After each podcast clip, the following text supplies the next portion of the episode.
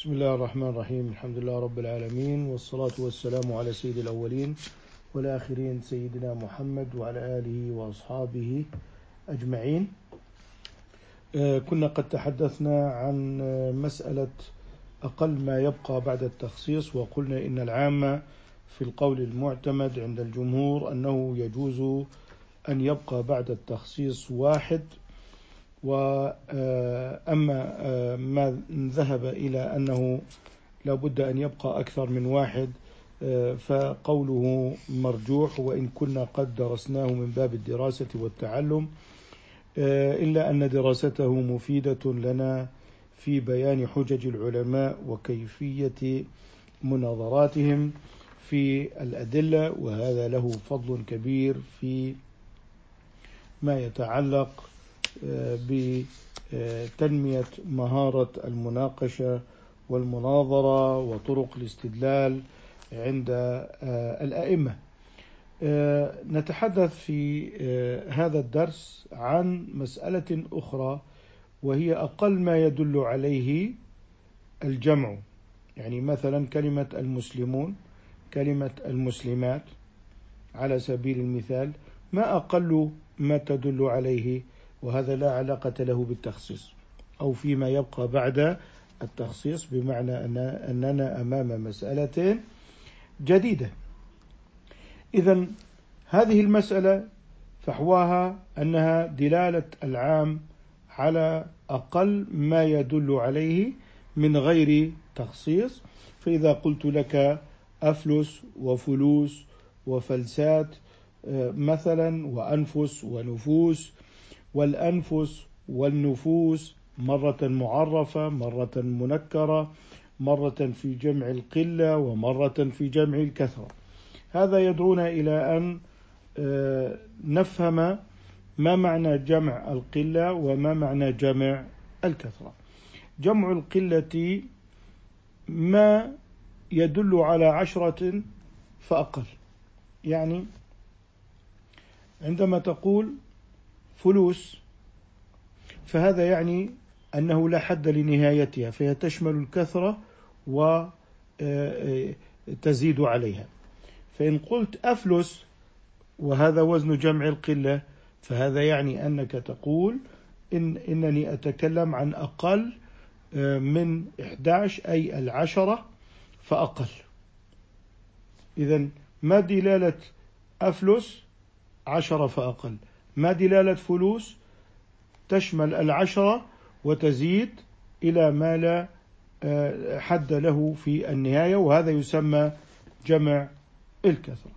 الآن عندما يتكلم عن دلالة أقل الجمع لابد أن يكون هناك توضيح في الفرق بين النكرة والمعرفة. فإذا قلنا معرفة بمعنى الأفلس فيعني أن ال هذه استغراقية وما عادت أفلس آه، عشرة فأقل. لماذا؟ لأننا أضفنا عليها أل وعندما نقول أل تفيد الاستغراق إن إنها تستغرق كل فلس. حتى ولو كانت مئة وأكثر فإن الأفلس نقلت هذه أل كلمة أفلس من جمع قلة إلى الاستغراق لتشمل ما هو أكثر من العشرة. إذا فهمنا ما دلالة أل. أنها إذا دخلت على جموع القلة فإن ال هذه تعني الاستغراق وعني بها العموم ونحن نقول إن العموم ليس منحصرا وبناء على هذا فإننا سنذهب مع كلمة الأنفس على أنها آه، ليس لها حد تنتهي إليه في الكثرة بل هي من حيث إنها لا حد لها في الكثرة كجموع الكثرة مثل النفوس. إذا دائما جمع المذكر السالم وجمع المؤنث السالم مثل مسلمات ومسلمون هذا من جموع القلة. آه، ولكن عندما نتكلم في هذا آه، الموضوع آه، وهو موضوع ما ينتهي إليه جمع الكثرة ما ينتهي إليه جمع القلة فإنما هو باعتبار التنكير. قال الناظم رحمه الله تعالى أقل الجمع في المشتهر لاثنان في رأي الإمام الحميري ذا كثرة أملى وإن منكرا والفرق في انتهاء ما قد نكر. يعني يريد أن يقول إن أقل الجمع عند الإمام مالك وهو الإمام الحميري هو اثنان. أقل الجمع اثنان. يعني عندما تقول المسلمون المسلمات عندما تقول النفوس الأنفس عندما تقول الفلوس والأفلس فإن أقل الجمع هو اثنان نفسان فلسان وهكذا. آه، كذلك فيما يتعلق في جمع الكثرة والقلة لا فرق في هذا إذا حلي كلاهما بأل. إذا آه، أو لم يحل بأل. إذا أقل الجمع في هذا الموضوع وهو جمع الكثرة جمع القلة حلي بأل أم لا فإن أقل الجمع فيه هو اثنان. فإن أقل الجمع فيه هو اثنان. إذا نقول إن أقل الجمع عند الإمام مالك هو اثنان سواء كان الجمع جمع قلة أم جمع كثرة كان محلا بأل أم لم يكن محلا بأل فهذا يعني أن الجمع في أقل ما يدل عليه هو اثنان فتقول دراهم. والدراهم ما أقلها؟ أقلها درهمان أفلس وفلوس وفلسات والأفلس والفلوس والفلسات جميعا أقلها اثنان عند الإمام مالك. هذا معنى قوله أقل الجمع في المشتهر لاثنان في رأي الإمام الحميري. ما الدليل على ذلك؟ قال وأطراف النهار والنهار ليس له إلا طرفان. وكذلك في قوله تعالى إن تتوبا إلى الله فقد صغت قلوبكما وهما ليس لهما إلا قلبان. وعبر عن القلبين بالقلوب لأنهما اثنان لقوله إن تتوبا وهو خطاب لاثنين. وأطراف النهار كذلك. إذا هنا يريد أن يبين أدلة الإمام مالك على أن آه، الاثنين يطلق عليهما ما يطلق على الجمع. كذلك في قوله تعالى لموسى وهارون إنا معكم مستمعون. وهو ومعكم أي الجمع. وما قال إن معكما وما قال إن معكما كذلك في قوله تعالى عسى الله أن يأتيني بهم جميعا. وهذا عن يوسف عن يوسف وأخيه بنيامين فهما اثنان ومع ذلك عبر الحق تعالى عنهما بقوله بهم ولم يقل بهما فجاز أن يعبر في قوله بهم عن الاثنين وكذلك في قوله تعالى وإن طائفتان من المؤمنين اقتتلوا فعبر عن الطائفتين بأنهم اقتتلوا ولم يقل اقتتلا. فدل على أن الاثنين داخلين في الجمع. وكذلك حديث النبي صلى الله عليه وسلم لاثنان فما فوقهما جمع. إذا انظر إلى طريقة استدلال أئمة الأصول على قواعدهم فيريد أن يبين لك إن أقل ما يدل عليه الجمع مطلقا سواء كان كثرة أم قلة. حلي بأل أم لا فإن أقل الجمع هو اثنان.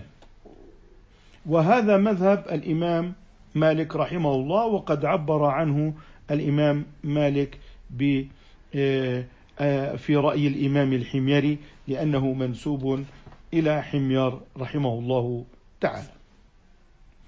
إذا هذه هي دلالة الألفاظ. فإذا قلت فإذا قلت أوصيت بدراهم لزيد.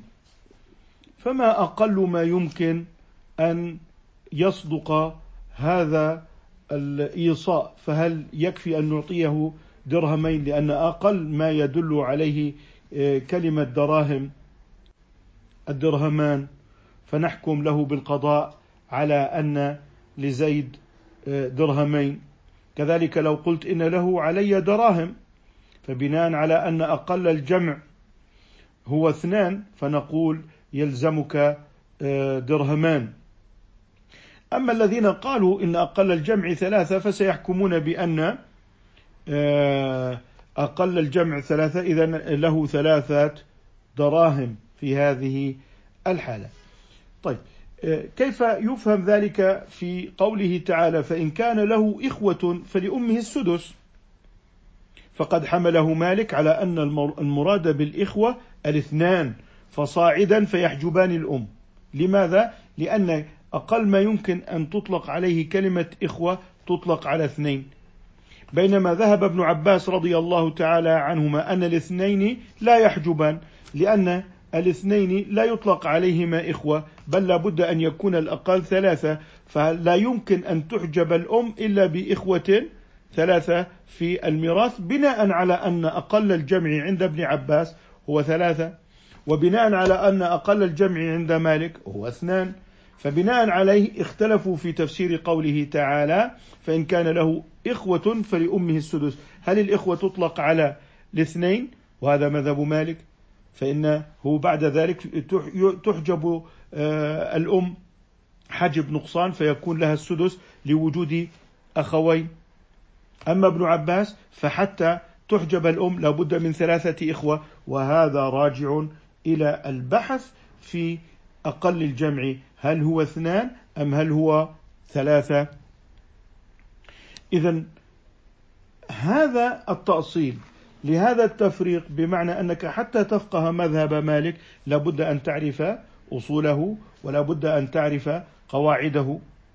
فإذا كان الإمام مالك يرى أن أقل الجمع اثنان. إذا عليك أن تفرع الأحكام على هذا الأصل للإمام آه، وهذا الذي نقله عن الإمام آه، القاضي أبو بكر الباقلاني المتوفى سنة أربع وثلاث للهجرة وهو الملقب بسيف السنة وهو مالكي. وكذلك آه، نقله عنه ابن الماجشون من أصحاب مالك رضي الله تعالى عنهم. جميعا. وذهب سيدنا الإمام الشافعي والإمام أبو حنيفة إلى أن أقل الجمع ثلاثة. وقد حكى القاضي عبد الوهاب أن أقل الجمع عن مالك ثلاثة. إذا لاحظوا أن ما حكاه القاضي عبد القاضي عبد الوهاب في آه، ما يحكيه عن الإمام مالك أن الإمام مالك موافق لأبي حنيفة والشافعي في أن أقل الجمع ثلاثة لكننا إذا نظرنا إلى فروع المالكية وتأصيلاتهم وجدنا أن أقل الجمع عند مالك اثنان وبناء عليه هناك تفريعات في الفهم كما هو في قوله تعالى فإن كان له إخوة فلأمه السدس ففرع مالك. أن الاثنين هما أقل الجمع ولاحظوا أننا نفهم هذه القواعد من فروع الإمام مالك من دلالات الكتاب والسنة كيف أننا نستخرج هذه القواعد من فروع الإمام مالك من فتاواه من أدلة الشريعة كما ذكرنا في أن أقل الجمع هو آه الاثنان كما هو في قوله تعالى وأطراف النهار وليس للنهار إلا طرفان إن تتوبا إلى الله فقد صغت قلوبكما وما ذكرناه من الأدلة الأخرى. إذا آه هذا ما ذكره الأئمة في ما يتعلق من أن أقل الجمع في آه، المشتهر عن الإمام مالك هو اثنان. وهذا لا فرق كما قال هنا ذا كثرة أم لا وإن منكرة والفرق في انتهاء ما قد نكر. إذا سواء كان ذا كثرة أم قلة هنا إذا أقل الجمع لا فرق فيه بين جمع الكثرة والقلة سواء كان منكرا أم غير آه، منكر. متى يكون الفرق بين جمع القلة والكثرة؟ إذا كان جمع القلة منكرا فإن جمع القلة منكرا كقولنا أفلس كقولنا أنفس فإن هذا لا يزيد على عشرة. لأنه منكر لم تدخل عليه ال الاستغراق التي ستجعل هذا الجمع شاملا لما هو آه، أكثر من عشرة أنفس. إذا هذا معنى قوله والفرق في انتهاء ما قد ذكر. إذا الابتداء متفقون جميعا على أن أقل الجمع هو اثنان بصرف النظر عن كونه جمع قلة أو كثرة بصرف النظر عن كونه محلى بأل معرفا أم ليس معرفا. إذا لا خلاف في جمع القلة لا خلاف في الابتداء إنما الخلاف في الانتهاء. فإن جمع القلة المنكر ينتهي إلى عشرة ولا يزيد. بينما جمع الكثرة المنكر يزيد على عشرة وقلنا إن جموع التكسير هي جموع كثرة وجموع السلامة يعني جمع المذكر السالم وجمع المؤنث السالم مثل ورقات هذا جمع قلة. إذا ورقات أقل عشرة فأقل. إذا ورقات عشرة فأقل أفلس عشرة فأقل أنفس عشرة فأقل. هذا بالنسبة لحد الكثرة. أما حد القلة فنحن متفقون على أن حد القلة ينتهي إلى آه، الاثنين على ما هو المذهب هنا. إذا نؤكد أن الأصول هنا استنبطت من الآيات في جمع القلة كما ذكرنا هناك في أقل ما يبقى بعد التخصيص يجوز أن يبقى واحد وذكرنا الأدلة من الكتاب والسنة وهنا نذكر الأدلة من الكتاب والسنة ونذكر الأدلة من اللغة ونؤصل القواعد لأئمة الدين وأئمة اللغة في هذا الباب وبعد أن تستنبط هذه القواعد يبدأ العلماء باستنباط أحكامهم على وفق تلك القواعد. إذا اتفقنا أن آه، الجموع أقل ما يمكن أن تصدق عليه مهما كانت تلك الجموع هو اثنان. آه، وذهب الإمام الشافعي والإمام أبو حنيفة وحكاه القاضي عبد الوهاب عن مالك إلى أن أقل الجمع هو ثلاثة. طيب بما يجيب هؤلاء الأئمة عن أدلة القائلين بأن آه، أقل الجمع اثنان واستدلوا بهذه الأدلة قالوا في مثل حديث الاثنان فما فوقهما جماعة هذا بمعنى أن له الفضل. أن لهما الفضل وهذا ثابت بحكم شرعي وليس في حكم لغوي. إذا عندما ناقشوا في هذا قالوا ما تستدلون به؟ نحن بحثنا معكم أنكم تريدون أن تقولوا هذا ثابت في الشرع لكننا نحن نقول لكم علينا أن نفرق بين ما هو لغوي وما هو شرعي. فلذلك في قوله صلى الله عليه وسلم الاثنان فما فوقهما جماعة إنما هو تفضل من الله سبحانه وتعالى عليهم بأنهم جماعة وهذا للفضل والأجر وليس بناء على أن اللغة تدل على ذلك والنبي صلى الله عليه وسلم جاء ليبين لنا الشرعيات ولم يبين لنا اللغويات لأن اللغويات موجودة قبل بعثته عليه الصلاة والسلام فلو أنه جاء ليبين لنا اللغويات لكان من تحصيل الحاصل. وأيضا يمكن أن يستدل للذين قالوا بأن آه، آه، أقل الجمع آه، ثلاثة أن العرب تفرق بين التثنية والجمع فيقولان هما وهم على سبيل المثال فكيف تريدون أن تقولوا إن الاثنين كالجمع؟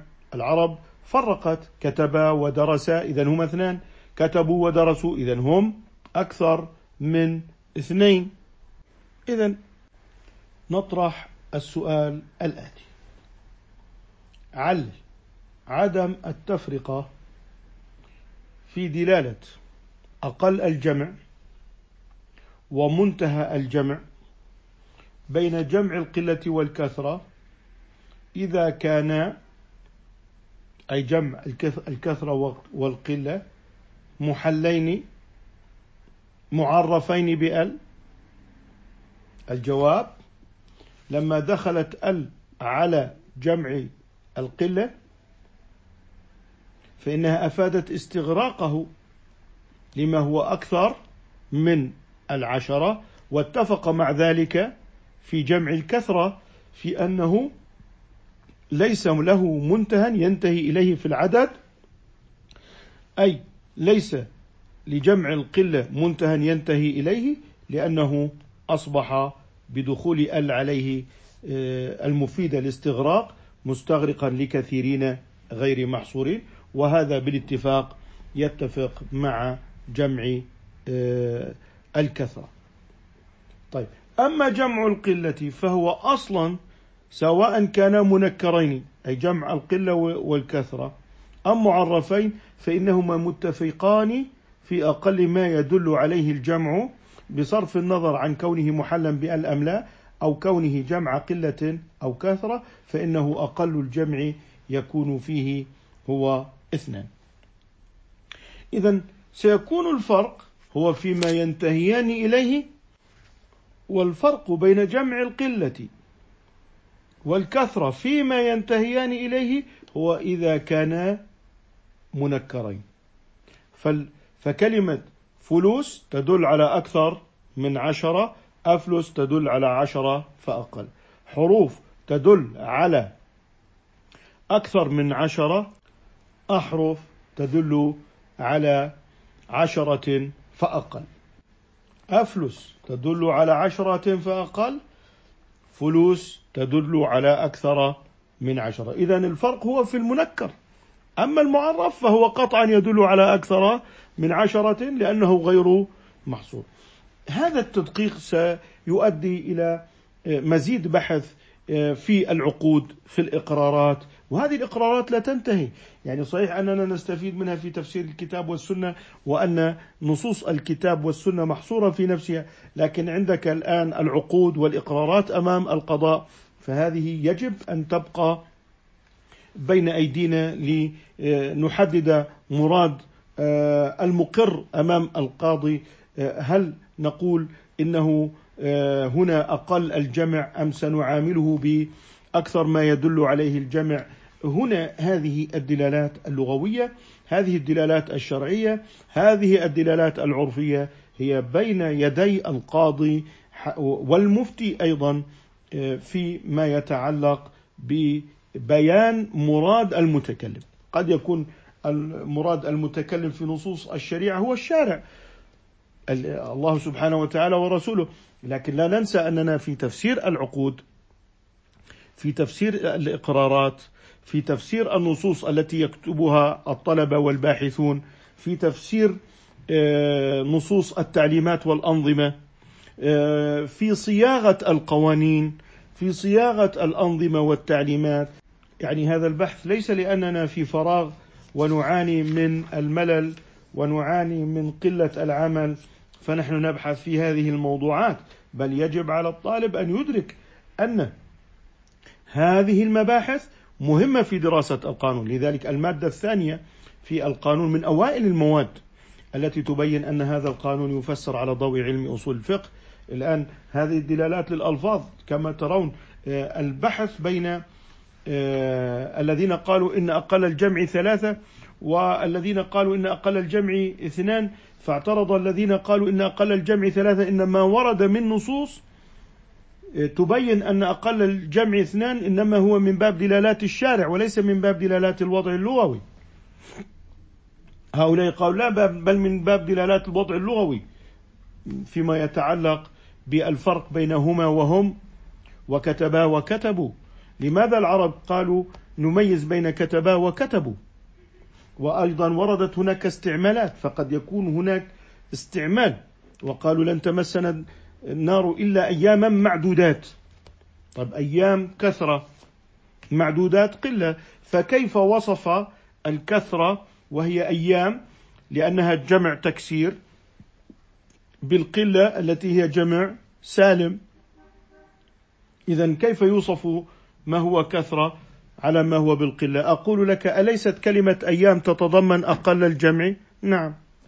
أليست معدودات تضم أقل الجمع من آه، آه، اثنين إلى عشرة؟ نعم. إذا كلا جمع الكثرة وجمع القلة متفقان فيما هو عشرة فأقل.